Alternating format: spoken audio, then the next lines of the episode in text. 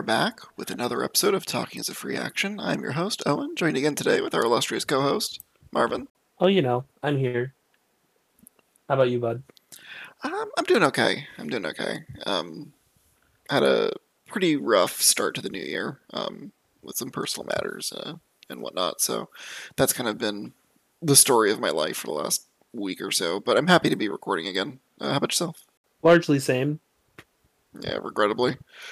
Um, but we're back. Mhm. So uh, we did have our episode go up last week, last Sunday, Monday, Sunday, I think it was. I think it actually went up on uh Sunday at like eleven. It was like it was Mm. in there. It was it was like end of Sunday, early early Monday. But uh, yeah. but yeah, that was that was our episode. Um, our episode about the uh, penultimate session from our uh, from our Saturday game. Um, we have a uh, Mhm. another episode lined up with uh, Nick, who plays Arnon in that campaign. That episode should be coming out this week, which means that by the time you guys are hearing this, that was the last episode that released, um, because we record these about a week in advance or so. Um, at some point, we're going to get everybody together um, to do a big recording. I don't know when that's supposed to happen exactly, but I guess we'll coordinate that at some point. Yeah. Uh, I'm really hoping we can get that sometime soon. Um, Well, I think it would like, be. fresh-ish. Yeah. I think it would be in our best interest to do that while we still have it, you know, in our semi-recent memory. Yeah, yeah. I mean, although at this point it's already been a month, if you can believe it. I can't. I think you're making things up. I might be. You'll never know. Uh, uh, uh, uh, I don't like that. But to quote Adventure Time, time is an illusion. What a great show. God. Too good. I I don't I don't how good Adventure Time is. Man, that was a show that like I always kind of wish I had spent more time watching, but uh, I am satisfied to know that it was excellent. Just that I just didn't have the time. Uh, honestly, I wish you had spent more time with it too. Well, on the upside, this means that if you ever run a campaign with me in it, you can shamelessly, you know, take stuff from it, and I'll never know. That's true, and I will. I look forward to it, as long as I can be Jake the dog. Oh, absolutely not. What campaign balance too much? Jake is uh, Jake is probably too powerful for any decent campaign. Uh, yeah, yeah. I mean, unless it's like in the the hands of someone who is like just channeling chaos. no, even then, Jake is too much. Oh man. So, um, so in recent news for D and D, at least, um, this episode is recorded currently on the eleventh. So we are currently two days out from what is going to be the um, supposed release date for the OGL um, Open Game License 1.1. So. Um, I know Wizards put out a statement yesterday that there will be a statement soon, air quotes, um, which some people have speculated to mean like you know five o'clock Thursday or something, or like the hours before uh, the thirteenth, whenever the thing is going to go up. So um, we will see how that goes. But um, but I think since we're a little bit kind of late, uh, a little bit behind the eight ball here, um, we'll probably end up reserving um, like dedicated episode time to talk about that until after the 13th at this point, basically for you know in a couple weeks.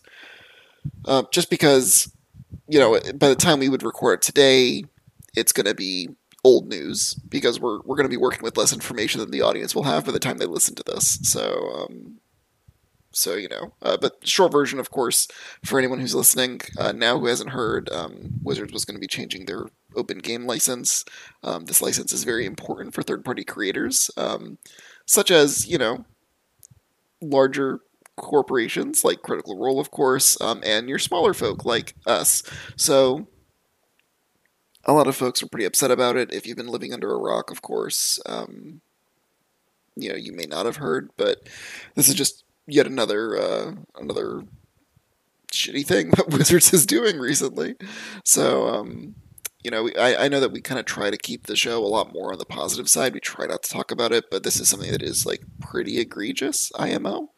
Um, so, you know, now is probably not the best time to get into it, but just know that that's probably something we're going to be talking about next time. Uh, yeah, and you know, if you do want to hear us talk about it, let us know. Yeah, absolutely. We could always use Twitter engagement. so, Uh, it helps so much. yeah, honestly, it's just like the brain chemicals, right? Like, it's not even like it actively Mhm. does anything, but like, it's just knowing that people listen to the stuff that we record. It's kind of cool. Mm-hmm. So, um, and of course, if you don't spend time on social media, number one, you're a better person than I am. Um, but number two, you know, any sort of reviews or anything for the podcast you can leave are, are always super appreciated as well. I uh, love reading those whenever we can. It makes one of us. it's like, what's reading? Um, so, You know how to read? only sometimes, uh, although you wouldn't know it. Uh, so, um, so I wanted to talk a little bit today um, about kind of a, uh, a recent campaign that I joined. Um, and I'm not going to throw my friend under the bus, but uh, him and I have spent a lot of time this week kind of talking about uh, railroading um, and such. And I know that Marvin, you and I have discussed it a little bit off the show as well. Um, so I figured we could kind of spend some time kind of retreading that topic a little bit. I know we talked about it a bit before, um, and like planning campaigns and things like that. But you know, kind of in light of the recent you know week or so, um, I thought it might be you know kind of a good opportunity to get some of these thoughts off my chest, um, and hopefully you'll bear with me while I do. Uh, no, I refuse. okay. well, got some bad news for you, buddy. I guess you mute me. I'll, I'll never know. You'll never see it coming. Yeah. So, um, so what am I talking about? Um, so my friend is running a campaign that I'm joined as that I've joined as a player. Um, it is his first time DMing, although not his first time playing. So, um, this is a person who has a pretty extensive background in D and D, I would say, um, and is a mutual friend of ours. He has played at least twice. Exactly. So he's played at least twice, and it's his first time DMing. And I know that's a super daunting thing to do, right? And as a DM, particularly for ever DMs, you know, whenever your player expresses interest in wanting to DM, the immediate thought is "fuck yes," because Lord knows we don't get enough chances to play as players. Mm-hmm. Um, so it's tough because, like, you know, you want to be supportive, but at the same time, you know, you want to, you know, kind of advocate for a game that you want to play in. Mm-hmm. Mm-hmm. Um, and that can be a really tough line to toe. Um, you know, and, and it's one that I kind of run into a little bit, you know, because ultimately, like, I want my friend to have his own voice, right? I want him to have his own um, creative style. But on the other hand, like, I haven't played that many games as a player um, by comparison to how many hours I've spent DMing. So it's also somewhat me learning like what style of gameplay I even enjoy as a player versus as a DM. So Mhm. you know, it's kind of a weird learning experience for me as well. Yeah, that that is uh that is tricky because uh transitioning from the DM role to just a player is super awkward if you don't do it frequently. Um Mm. and like thankfully I didn't have that problem because I started off as a player and I had frequent pretty frequent uh trade-offs with other DMs but it even even with how frequently I have gone back and forth it's a strange transition Yeah. Um, you know, and a lot of it too is just like when you're the DM, you get to really kind of tailor the experience to not only yourself but to your players as well, right? Mhm. And so when you're um, kind of stepping out of that seat and becoming a player, there is like a weird adjustment period where like you have to accept that you just don't have all the information anymore. Um, which like sounds like well, duh, obviously, um, but also it means like you have to be okay with just like accepting decisions that are made kind of contrary to the way that you would make them. Um, Mhm. you know, and it, it's a tough line to toe, right? Because like on one hand, you don't want to metagame, um, But on the other. But on the other hand, like when you know the the rules as they exist, it can be really hard not to like, you know, point those out, particularly to new DMs, um, you know, or to kind of uh, you know, I don't want to say like push, you know, put your thumb on the scale, but um, you know, kind of point that out. Mm-hmm. So, why am I talking about this? Um, so Good we had question. Why are you talking about this? So I'm talking about this because um, the most recent session that we had, I would describe as one where the new DM's growing pains, I think, were very apparent, and I think that Mhm. came up with uh, a couple different things. Um, one, it kind of manifested in our characters kind of getting railroaded a bit um, through the scenario. Mhm. Um, it manifested in him wanting to stick too thoroughly to like the pre-planned stuff, which then Sure. prompted him to create situations where it effectively took away our points of decision, right? Mhm. So I'm I'm I don't know. Should I go over the specific like scenario or can I just dance around this? Um, I, I don't know. Whatever you feel comfortable with. It's your story. Yeah, I mean, I don't want to throw my friend under the bus because I, I really like, I really genuinely think that overall he did a good job, right? Um, but Mhm. but I do want to kind of give some context to like what I mean. So I don't know. Um, I, I guess I'll just kind of do my best to talk around it and just kind of use the specifics because again, like I don't think it's really about like the specific decisions that took place. It's really more about kind of the ethos and how one plans a session Sure. and how one um, allows their players to play that session, if that makes sense. Uh, makes sense to me. All right. You also have more context though. So so That's true. I do have more context. so the short version of this story is the players were at a location and they had to look for a person at the location. And it is a place of business, and so the player characters initially wanted to split up. The DM didn't particularly like this, so quickly contrived a reason for us to stay together, which, like in of itself, is Mhm. not a really a bad thing. But we'll get back to to what what this turned into, and a lot of it kind of mm, ended up being where our characters were very much on rails, um, moving from location to location within this business, interacting with NPCs kind of in like scripted events, until we got to like maybe like a midpoint in the session where we were finally let off the train, um, and we were able to kind of do our own thing, and Mhm. This was not a fun experience for me personally. Um, there was uh, a few different situations where we kind of intuited that there was some stuff going on um, with like the NPCs. Um, we we figured out that there was like some illusion magic going on, um, and we wanted to use that information to start to act on it. Um, and it was a lot earlier than what our DM was planning for or intending. Um, they didn't particularly plan very well around the abilities that we had, or maybe didn't anticipate what we would do. And rather than just kind of allowing us to do the thing, kind Mhm. of didn't give us enough information to go on to prevent us from doing it. And that sucked. So, I guess point one that I'm trying to make is like, you know, if your players, when it comes to planning, yes, you do want to have like an idea on what you want your story to be, but ultimately, you're really just kind of setting the pieces, and you really need to let the players move around the environment to make those decisions.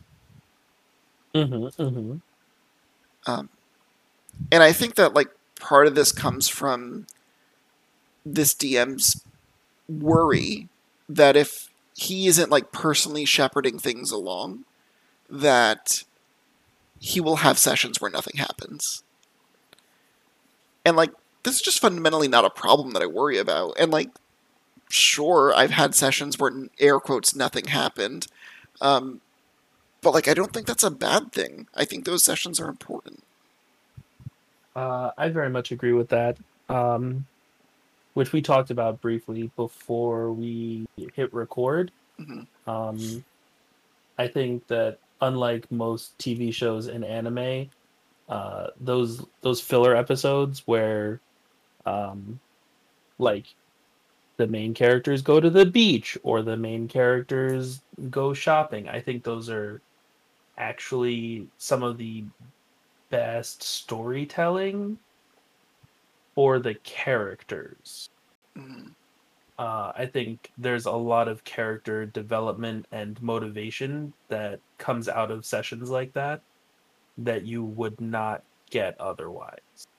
I agree. I mean, because you kind of need to bake that time in because your players may not Mhm. feel comfortable challenging you to stop the pacing of whatever you're doing in order to get that time back. Yeah. um, particularly with new players who just don't know any better. Um, and granted, like it does, the new players do appreciate having the scaffolding of like something to point them at. So I do think that is important. But if you do have the benefit of having some experienced players on hand who are comfortable role playing with each other, um, they will be more than happy to loop in your new player and give them something to chew on. And you know, it's something that I was definitely kind of missing here um, because you Mhm. know in this particular scenario, um, one of our players kind of left the rails a little early, and rather than giving him an opportunity to kind of do a little bit of solo scoping out the grounds, um, his character was kind of quickly collected and moved to a bar area, which like is fine. Bar area is fine. There's people there. He can communicate. He can role play. Whatever. But he didn't get a chance to do that because the DM was so hyper focused on not splitting the party that he didn't allow for that player to get an opportunity to roleplay in what is effectively a really low stakes environment of a bar with you Mhm. know no hostiles around that we know of at least. Um, likewise, I left a little bit later, um, so realistically, I should have shown up at some point, and then the rest of the party should have followed behind me, maybe another five or ten minutes afterwards uh, based on kind of how everything went. But what ended up happening in the game itself is the DM runs, um, you know, kind of shepherds this one player off to the side. Um, I am allowed to leave eventually and get shepherded off to the side, and then immediately afterwards, the you know other two players end up showing up, and I never get an opportunity to talk to player one. Player one never gets an opportunity to RP solo with some of the NPCs, and you know once again we're kind of forced back together. Um, so, uh, Marvin, I know that you and I talked a little bit about this off air, but do you want to kind of talk a little bit about what, like, what does that adage mean not to split the party, right? I know that we, we had a whole episode about Scooby Dooing the group, um, but, you know, I, I think that, you know, I think that that advice can be misconstrued by new players um, and new DMs. So, what do you think about that? Uh yeah. So um like we talked about earlier, splitting the party or Scooby Dooing the party is it's not advice for DMs. It's don't don't split the party is advice for players and it's advice for players in high stakes situations. Um those shopping episodes or like the spa episode or the beach episode uh, you can 100% split the party up. As a player you can go hey we should split up and you know do our own things because your characters aren't all always going to want to do things together. Mhm. they might want to do different things. Um, but a lot of a lot of people specifically dms will think that that, that advice is for every situation.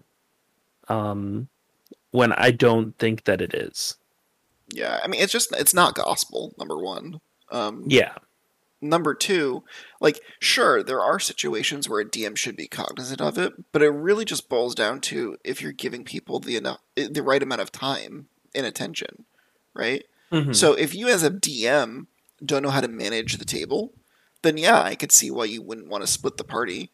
Um, or if you are particularly inflexible when it comes to combat encounters, I can imagine why you would want to construe situations where the players are not splitting up prior to Mhm. important fights. But realistically, as DM, these are all things that are within your control, right?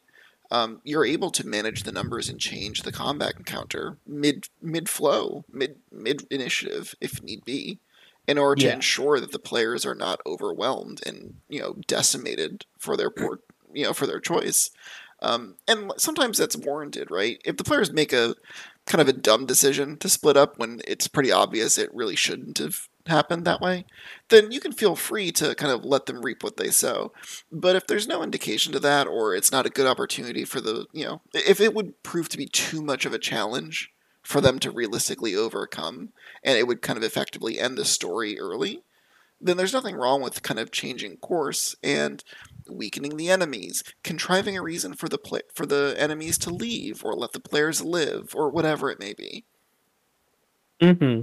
Um, likewise, if you're running a, a low stake situation, shopping, uh, information gathering, scouting, etc., right?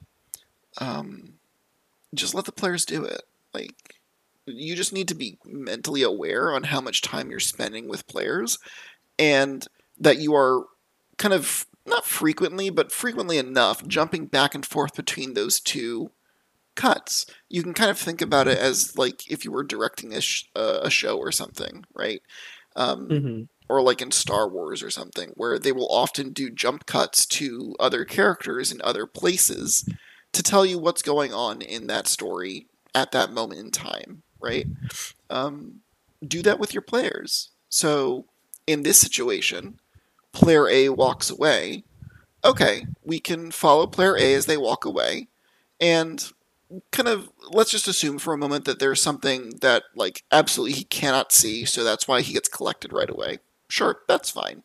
Just because somebody walks off to go do something doesn't mean they should always be allowed to do that.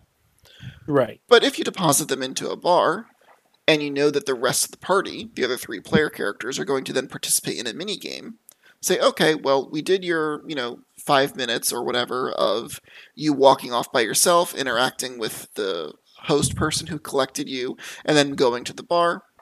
Um, but we haven't role played anything inside the bar yet. So we Mhm. jump back to the players. We run our little mini game, you know, because the other players are doing something. And then, you know, once we finish one or two of those mini game challenges, we jump back to the player A. Player A is now in the bar. All right, so you entered into the bar, player A. Um, you look around and you see, you know, point of interest, point of interest, point of interest. What would you like to do?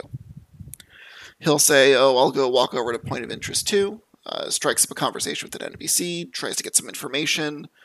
Um, you can role play that that conversation, and then you know either the conversation ends and you can jump back to the other players, finish minigame two, or you note that the conversation's going a little bit on the long side. So we'll say, okay, well we're going to go ahead and put this on pause for a sec. We're going to jump back to the rest of the group here, so that way you're just aware that you're managing time Mm-hmm. minigame two happens, and then you know player two wants to walk off and is no longer looking to participate, right? So player two walks off you, and joins the bar. So at this point, we can jump back to player one and player two. Okay, so player one, um, as you're having this conversation with this NPC, you see that player two walks in. Um, they look, you know, to be visibly upset. It's like, oh, okay, so now the two players can interact with one another. Now, in a live game, this is great because now these two players can interact with one another, and you can tune out and move your attention back to the rest of the group, right? Um, online, this is a lot harder to do because you can't talk over one another. You really have to kind of only one person can talk at a time um, in a Discord call, basically. So we can give those players some time to talk amongst themselves for a few minutes, maybe you know, um, suss out some ideas that they've had about the area, and then we can jump back to the rest of the party. Um, and as they're, you know, they finish up their last mini game, you can say, okay, so you guys have been talking now for a couple of minutes. Um, now the rest of the party is walking in. And now we've brought them back together, and it is an organic situation, and everybody feels like they had an opportunity to kind of do what they wanted to do as their player without feeling like they were railroaded. Yeah, Mhm. you did railroad them, because you put everybody in the bar, whether they wanted to be or not.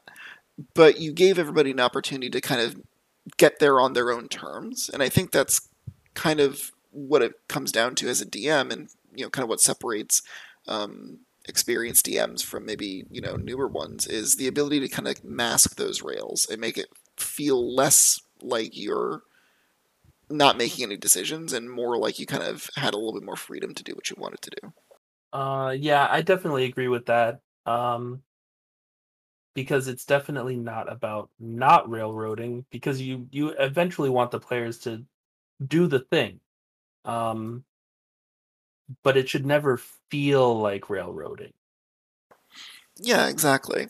And ultimately, I think it's important to recognize as a DM, and this is a big level up that I had, right? Is like a big level up that I had as a DM is just to recognize that ultimately, if a player wants to do something, it's usually just fine to let them do it. Now, that doesn't mean let them just walk all over you. But what it Mhm. does mean is if a player wants to attack somebody in the middle of town, right? Okay, like let the pieces fall where they may. Often, more often than not, if the players are doing something like that, it's not as bad or detrimental to the story as you may think. You may need to change things around, but ultimately, it's not really a bad thing. You can allow the players to um, kind of forge their own path in that way. And so, in this session, in my conversation with our DM, um, which I'll get to in a sec, but in my conversation with the DM, he made it apparent that uh, there were three NPCs that he wanted us to interact with prior to the end of the session because they're Mhm. kind of like the main players in what is supposed to be a mystery, um, like a mystery mini arc, right? What's going on with this building? And his concern at the time was, well, if we go off rails, we may not meet all of them. And it may sound a little bit um, avant garde, and obviously I don't have all the information on what story he's trying to tell. But my simple response is, is that a bad thing? Like, so what if we don't meet all of those NPC players all at once? All it means is that we just, you know, basically when you're looking at it as a DM, think to yourself, like, what's the worst case scenario, right? And in this case, what's the worst case scenario? We don't have all the information exiting this session that you wanted us to have. Okay, look for other opportunities for us to meet these characters. It's not like they only they're only working on scripted events like in a in a video game. These are Mhm. characters who can show up at any point at any time for any reason. You have complete creative control over that. So if the players don't want to go to the spa where the personal trainer is supposed to show up, okay, well then they didn't meet them there. But maybe they meet them somewhere else when they're, you know, that evening when they're sitting in front of a campfire and just chatting with themselves in a bathrobe. Then the personal trainer mm-hmm. comes up, but it's just not in the context of them running a session, them running a class, right? And now you Mhm. get to introduce this other character and give them other opportunities to interact with the players. Will it change their first impression? Oh, probably, right? But again, what's the bad like what's the downside here? You know, versus the alternative where we're forcing players to kind of move from event A to event B to event C without having much of an opportunity to to figure out what they're going to do there. hmm Yeah, I mean, like you said, there's there's total creative freedom there, um, and those NPCs are exactly as uh, fluid or rigid as you want them to be. Um, so it's kind of just, do you want them to be fluid or not? Yeah. And sometimes I feel like that kind of advice can sound very like well, yeah, but how do I do that, right? is is what I imagine some some some newer players saying to me because obviously like you and I have a wealth of experience. So it's easier for us to say, well, just figure out something different in the moment. And some people can do that and some people just don't have that, right? hmm Um, I I think the best way to kind of think about how to address those situations in the game as it's happening is number one, just try not to panic if things are not going your way, right? Just because someone's doing something different than what you anticipated, or things are not proceeding as you expected, or there's a sequence break, right? It doesn't mean that like we have to like throw on the brakes and like look to subvert whatever the players are doing we really want to try and work within the confines of what the players think are, think is going on or think they're supposed to be doing. So, if they're, you know, in my opinion, correctly identifying that something is up with this place, that's a good thing because it means that the um, hints and such that you've left are actively guiding the players towards the correct conclusion, which is there is something wrong. So that is an example of being a good DM. You're allowing the players to pick up on purposeful context clues to determine that there is something wrong and that they should act differently than they would in a scenario where there isn't something wrong. So if the Mhm. players are using that information to then make actions um, with their characters, it's not your job as DM to force them to um, to adhere to a particular path in order to kind of get to the particular points that you want. What you really want to do is if they want to do something that's going to be, you know, air quotes disruptive to whatever story you're trying to tell, my best recommendation is if you can't think of what to do in that moment, think of a way to delay the decision until later on. So Ooh, I like that.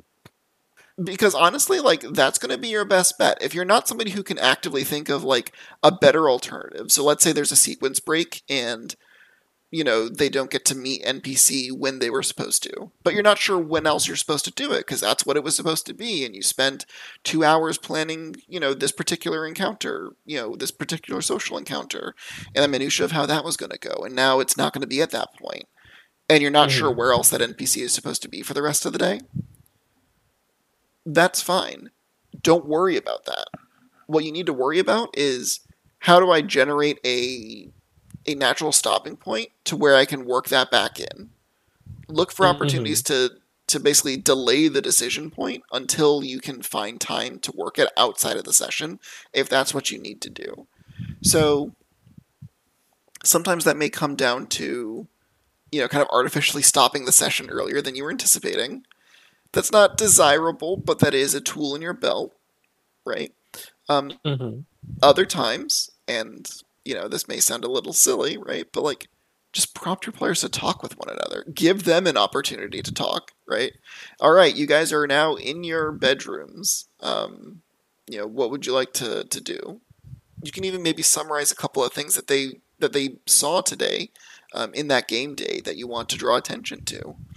Um, you could even do it with um, kind of, hey, so and so, you know, hey Marvin, your character remembers earlier today during your conversation with the host that they had a peculiar glint in their eye, but when you went to examine it a little bit closer, you remember that their eye color changed. You know, just something like that. And, you know, ideally we want to like create actual like we want to remind them of actual things that happened rather than backfilling information that didn't, right? Mhm. Um, but point out the things that they did, um, or hints that you dropped that maybe they didn't pick up on right away.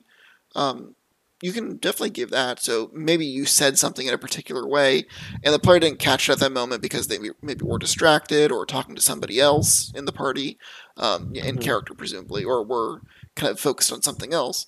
So during you know that point later in the day, hey, you remember during the conversation with the the host that they didn't refer to themselves as you know with normal pronouns. They always refer to themselves in the third person, um, and that catches you as strange now that you think about it. Um, because it is strange. yeah, right. Um, and for new players too, because we have one brand new player in the party, and this is something Mhm. that we kind of talked about, uh, uh, me and the DM, um, and something to kind of think about is those brand new players may not have a frame of reference for what is and is not unusual. So using those opportunities to point out what their character would know is unusual is really helpful. Um, Mhm. A good, for instance, is like the bathwater was alive in in this situation, right? I'm sorry, what? Yeah, like it, it was like a water elemental or something. I don't know. Um, I still don't have all the information, but we were told the bathwater was alive, right? Okay. Like I don't know if it's a slime bath. I don't know if it's a water elemental. I don't know if it's just like some shapeshifter dude. Um, I don't know if they just you know pulled some poor soul out of the abyss and whatever it is, right?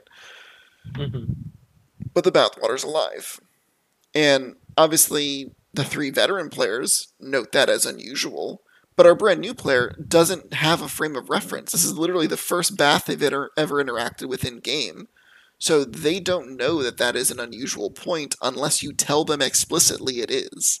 Him just being Yeah. told that he notices the bathwater is alive is not in of itself helpful information because he doesn't know if that's the case for all bathwaters or not. Oh, I like that sentence. He doesn't know if that's the case for all bathwater. Exactly. So, um, so just keep that in mind. Is try not to assume too much of what your players know going in. hmm Um, and again, you can use these opportunities to prompt the players to talk to themselves.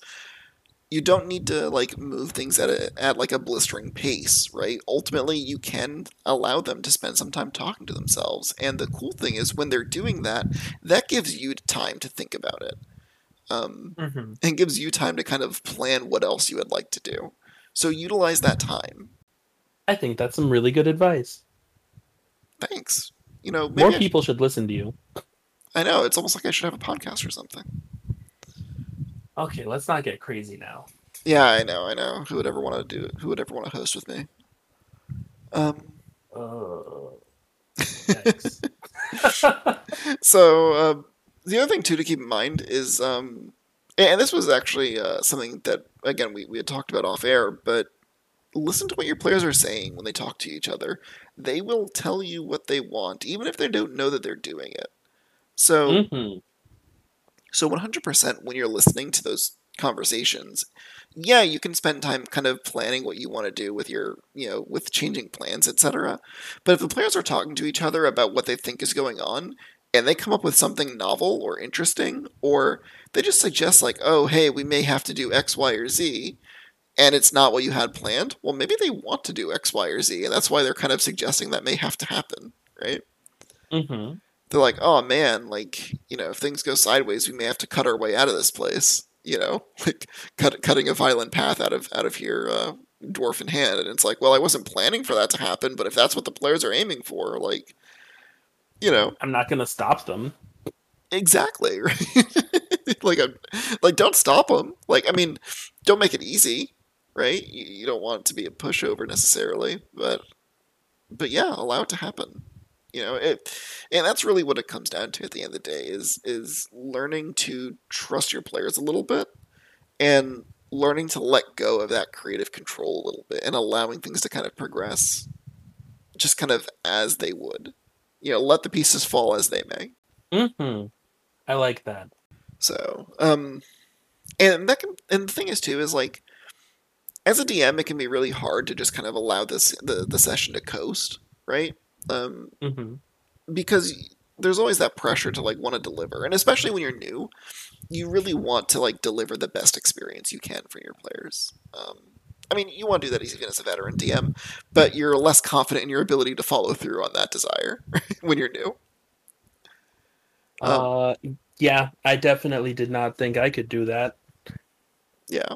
Um, and if you're fortunate and you have a good play group, that will be easier than, than some others, right? Some some play groups work with you, some work against you. But over and over advice that I really do believe in um, is just just letting go a little bit. Like just allowing the players to to really kind of you know guide what's going on. What you don't want is you don't want to be the DM who constantly is telling players, "Oh, you can't do that." right?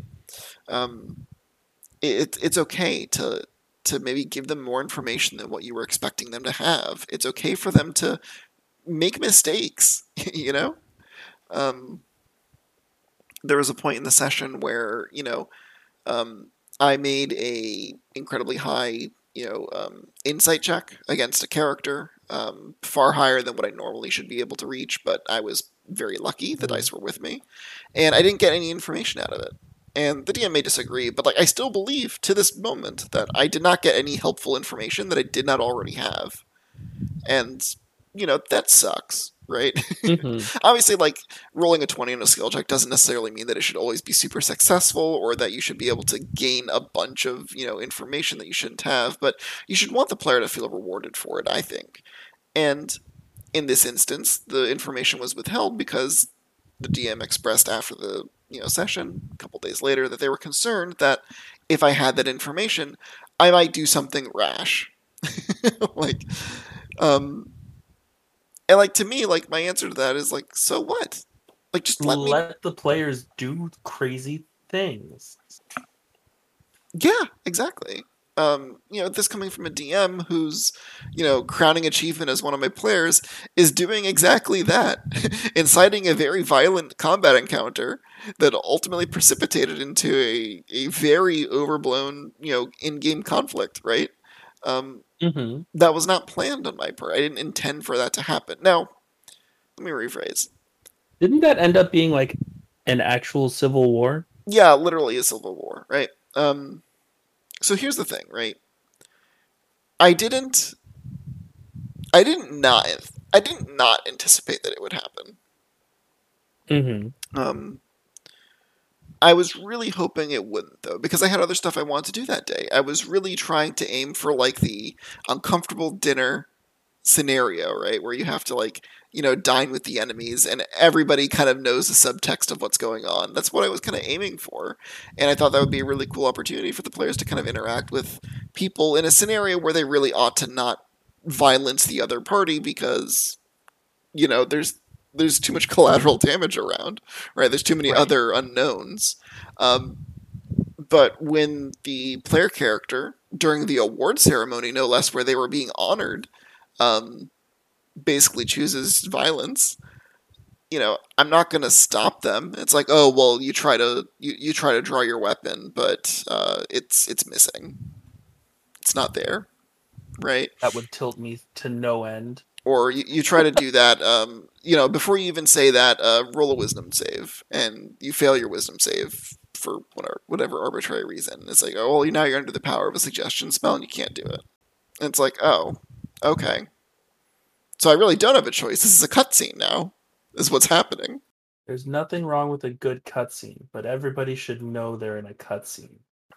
i agree also they should be able to skip the cutscene if they want to In this- yeah. in this case skipping the cutscene means drawing your sword and attacking I don't see a problem with that. technically violence is a way to skip to skip dialogue That's a hell of a sentence. it's true in real life and in d&d Oh my god. Just remember, next time you don't want to talk to a cashier, just violence their shit. Oh my god. Don't tell people that. Wait, can I not say? Can I not tell people that? For legal reasons, that was a joke. Please do not violence your cashiers. Yeah, they're just doing their jobs, right? Um, sometimes they're not doing their jobs, but that's okay too. I'm allowed to say that, right? Yeah, you you you are definitely allowed to say it's okay that if they don't do their job. Okay, yeah. You're just you're just not allowed to violence them. Uh, man, I, I will. I will try my best. I don't even know how you're allowed to keep living. It, it sometimes it really feels like it's despite my better efforts. Oh, I know that feeling. So, so what about you, Marvin? You know, when you're when you're talking to your friends who want to take up the mantle of DMing, you know, what how would you tell them to just like, you know, loosen up to like go with the flow? Like what are what are things that you think about when when you're going? You know, when you're DMing, I guess for lack of a better way to put it. I I don't like this question. I don't like this question because it implies things about my DM style that are not true. Oh, so you are a meticulous planner, is what I'm hearing. No, no, head empty, no think. Cool. Brain smooth, no thoughts. I appreciate it. Yeah, I, I don't think. Like I'm there's nothing going through my brain. I just what's happening? Where am I? So how would you teach a new DM to channel that mental state, right? Because like clearly Uh, you're you're kind of like making decisions off the cuff in order to kind of generate an interesting story. Um, you know, how would I do that? Very carefully. No, I'm kidding. Um a lot of the time it's it's kind of actually just paying attention to your players. Um like like we said earlier, um if you listen to what they do and say when they role play with each other, they're going to tell you what they want. I'm a very firm believer in that because it's true and if you are listening, um you will know exactly what you need to do when the time comes. And if you don't, that's what you should practice. Yeah, active listening for sure. because like I'll tell you, during our live game, um, we had what I could only describe as the you know most like gut splitting you know twenty minutes of role play, as basically basically the bard character in the party um, guides the rest of the party through a town that, that he's been to um, to what i can only describe as from one dad joke to another It was so it was so good. right and like i had none of it planned and you know it's Smiths. smiths yeah so i mean do you want to share the story or that you were there I don't want to. It made me so mad. In character and out. well now you have to share it Uh so yeah.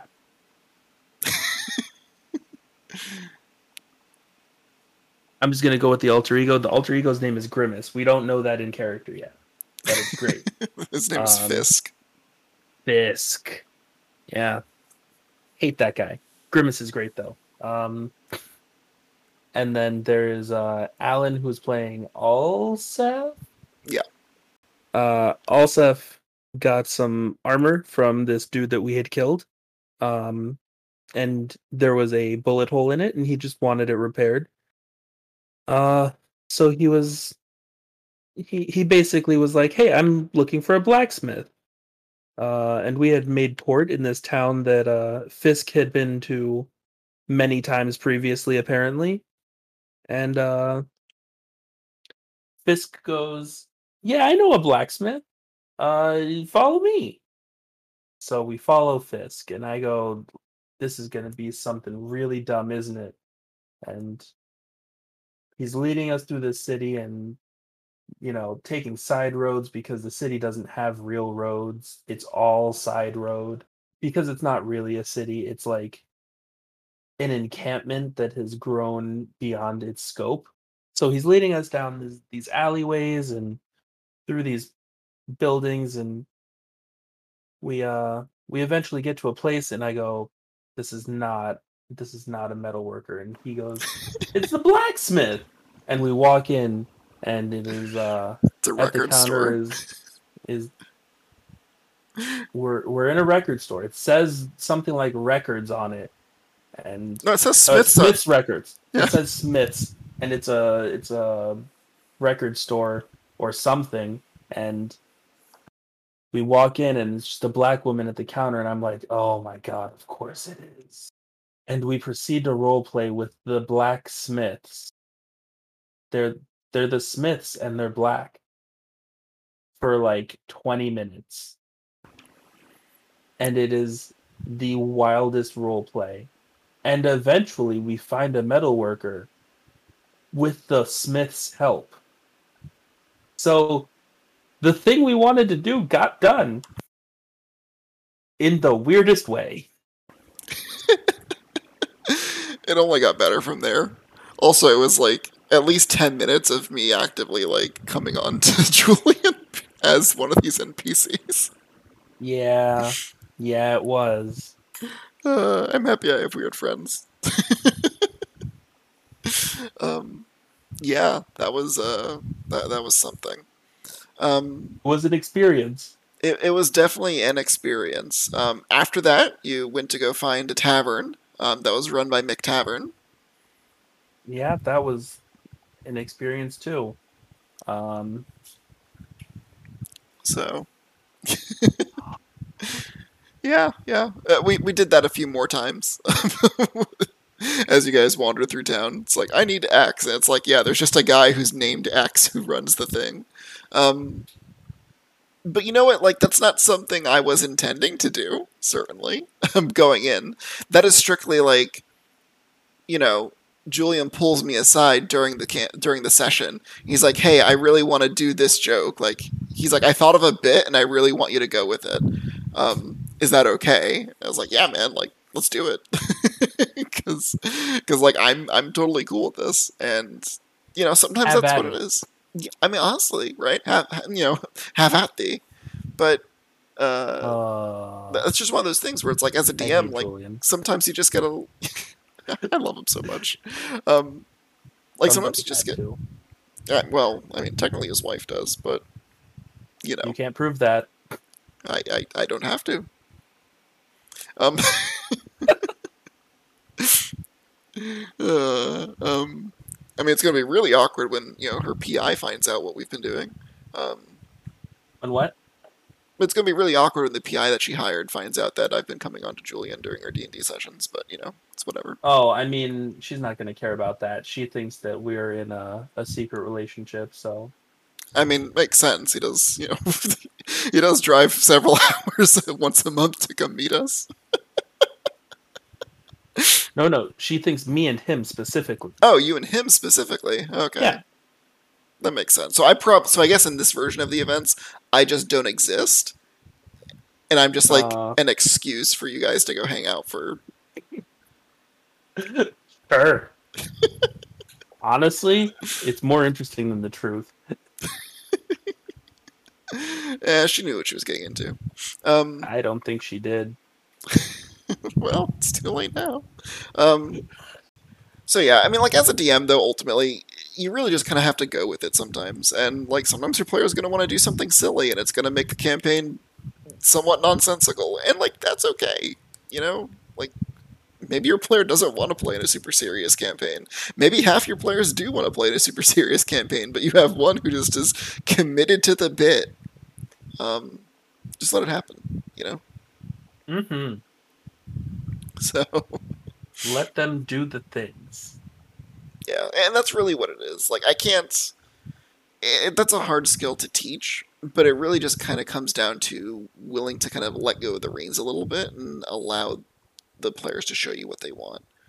Um, you know, if you have an open-ended task, let them come up with an interesting way to do it. Right?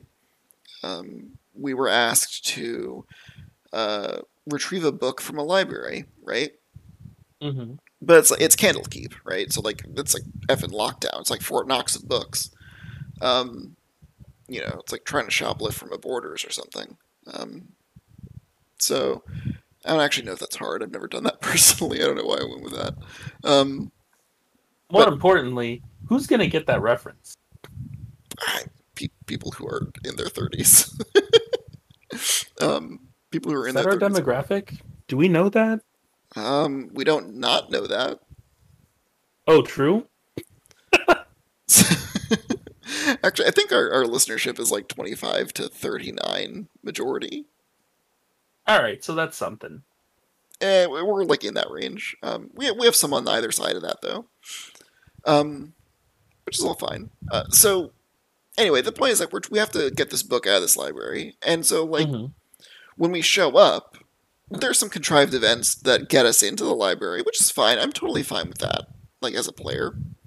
You know, because, like, otherwise, like, you know, if we don't know how to get in, like, we don't know how to get in. Um, so some events are contrived where we earn a favor from, you know, a book merchant who offers us a book to trade in, like, you know, to trade in at the library, Wan Shi Tong si- uh, style, um, Mhm. where you have to trade knowledge in order to gain access to the, to the archive. Sure. So I go asking questions of the people who work there, like, "Hey, where would a book on necromancy exist? Right? Is that something that I you don't guys like carry?" that question. Well, like I had a good reason for it, right? Um, Sure. So my my cover story, because keep in mind this is the character who's already undead, kind of. So my cover story is I was cursed with undeath, and I'm looking for a way to reverse it. Sure. It's not Seems even reasonable it's enough. not even technically a lie. Um, so, um, so I, I'm asking about right, um, and I'm like, okay, well, where would it be kept? Oh, it's under lock and key in this area. It's like, okay, you know, where would, um, if the book was damaged, like, you know, would it get repaired? It's like, oh, it would be repaired over here, because like I'm basically trying to come up with a scheme to try and get this book damaged, and then we can heist it like once it's in the repair facility hopefully the security is weaker that was my thought at the time right hmm and like to me that sounds like a really fun and interesting story. We're coming up with a way to get a book out of a library. And like if that's the way that the players want to do it like okay i guess i'm writing a heist campaign now. I've definitely been in that exact situation. yeah I we're guess like, I'm writing a heist campaign. right? Because then as a dm all you have to do is just like have a couple of like little holes in the security and let the players figure out how to exploit them right? Mhm. Just don't make it airtight. That's all you have to do. Um, even if it's just like a fluke, like normally they they do have airtight security, but for whatever reason on this night you're able to to exploit something. Maybe you figured out what guards are going to work there, and they try to get that guard to have food poisoning. You know, whatever it may be, somebody has to make a mistake somewhere, and your players can use that to try and steal. Um, or they could try and kill everybody between point A and point B and hope that that works. Either way, those are your options, right? And like, instead, basically, I'm told, and again, this is, uh, you know, the- DM didn't want to do this. That's fine, but um, instead, I'm basically told like, oh, security is just as good over there as it is over here, which basically means there's no way you can get it out. It's like, okay, well, guess we're not doing a heist campaign. Um, and like, I, Lame. I was legitimately sad about that. And then like immediately after after that uh, that explanation, I bump into like another NPC who's like, "Oh, I'm looking for a lost student." Uh, and then we f- we find a book that like opens up a portal, and it's like, "Oh, the student was reading that book last time I saw him. Maybe he went through the portal." So then we go to the headmaster, and the headmaster's like, "Oh, well, you know, you're adventurers, so if you want to go into the portal, try and find the student. I'll uh, give you anything you you know. I'll, I'll you know give you each a reward." And it's like, "Well, can I get a book?" And he's like, "Sure." It's like, "All right, well, guess we're gonna go through the portal and find the student now." And like, that's not a bad story, right? Like, it's not a bad like premise for a story. Um, Mhm. but I was a little bit bummed to find out that like what I thought was going to happen wasn't what was going to happen. Not because like it always has to pan out the way that I want it to pan out, right? But like I was really kind of excited to try and like tease out the like intricacies of their like security detail to like try and figure out how to get this book out of this library because we didn't get any information on how we were supposed to do it. Um, Mhm. and I thought that was like I thought it was going to be an open an open question on how we achieve the goal. And what it turned into was, oh no, we're just gonna have a plot contrivance to earn a favor. Which like again isn't bad necessarily, but I was disappointed because when we were set off on this, it seemed like it was gonna be a lot more open ended than what it turned out to be. Mhm. So I don't know. I don't think I like that. I mean, like, I don't dislike it. It's fine, right? Like, I, I did get my hopes up for a heist, and he's like, oh, well, there'll be other opportunities to do a heist. It's like, yeah, but, like, now it's not going to feel organic, you know? And, like, that Mhm. kind of takes the fun out of it. Part of the fun of doing a heist is trying to, like, is trying to be clever about it. And if I feel like I'm just being given the tools to do it, like, it doesn't feel like a challenge anymore. Like, I actively don't want to do a heist now because I feel like the next opportunity we're going to have to do one, it's going to be a planned thing from like the DM side. And like I realize this is a false dichotomy because of course every heist is going to be planned from the DM side, clearly. Um, but it feels a lot more on rails than I thought it was going to be. You know? And we discussed this. It shouldn't feel like it's on rails, even if it is. Yeah, and like that's the problem. And like I don't know if maybe like I wouldn't have felt the same way if the DM's like, if the DM says, "Oh well, you know that's just it. It wasn't gonna work. It it isn't working out this way." But like on the other hand, like I feel like I should still be allowed to do that. Like I don't really want to do favors with these people. Honestly, like as a person, as a player, like I didn't really want to. Because honestly, if I'm going to try and get a book from them, I don't want to have a face with the person who runs the place. I want to be anonymous. Um, especially because I'm working for someone who I quickly found out is like public enemy number one.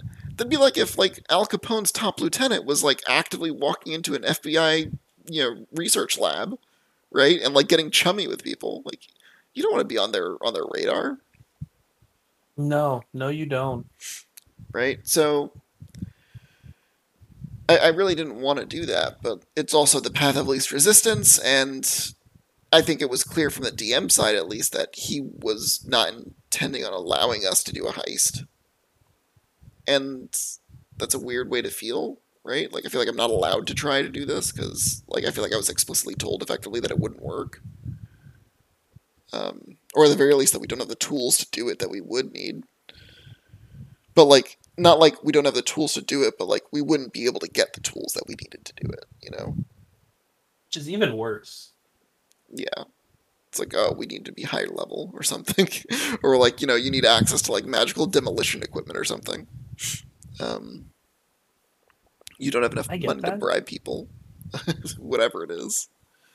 Um, so yeah, man, it's it, you know, I really didn't want to turn this episode into just me ragging on my buddy because, like, again, I really do think that like the majority of the stuff that he's put together for the campaign has been enjoyable, and even though I do feel like I've been railroaded into this particular bit of the story, um, I was fine opening up last session with like allowing it to play out, right? Like, yeah, I didn't really want to do the portal thing, but whatever, we're here, it's fine you know, and, and, there are things that he is doing quite well, right? Like I think he's doing fairly well as far as you know giving the NPCs their unique voice, right?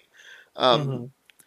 I haven't found any of his pre- any of his NPCs particularly endearing, but like I think that has more to do with just me as a person, right, than anything else, right? Um, that tracks. Yeah, I don't know, man. Like it's hard to make likable NPCs. Yeah, yeah, it is. Um, my like quick really and dirty hard. my quick and dirty advice is like having the NPCs generally be nice to the party without an ulterior motive is a really good starting point.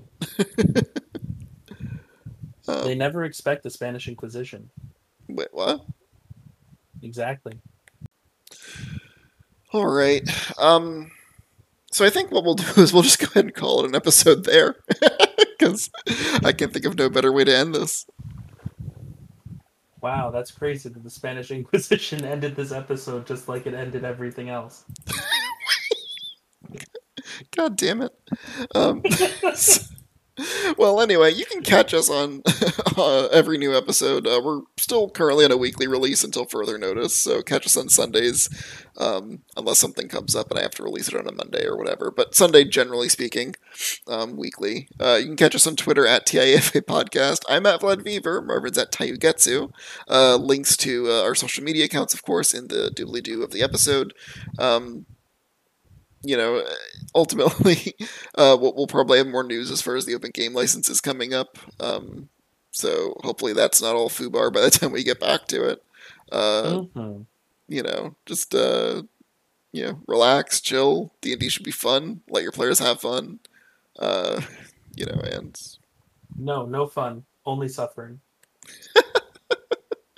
uh, Sorry, that was the wrong line. Yeah, I don't think D and D is supposed to be pain.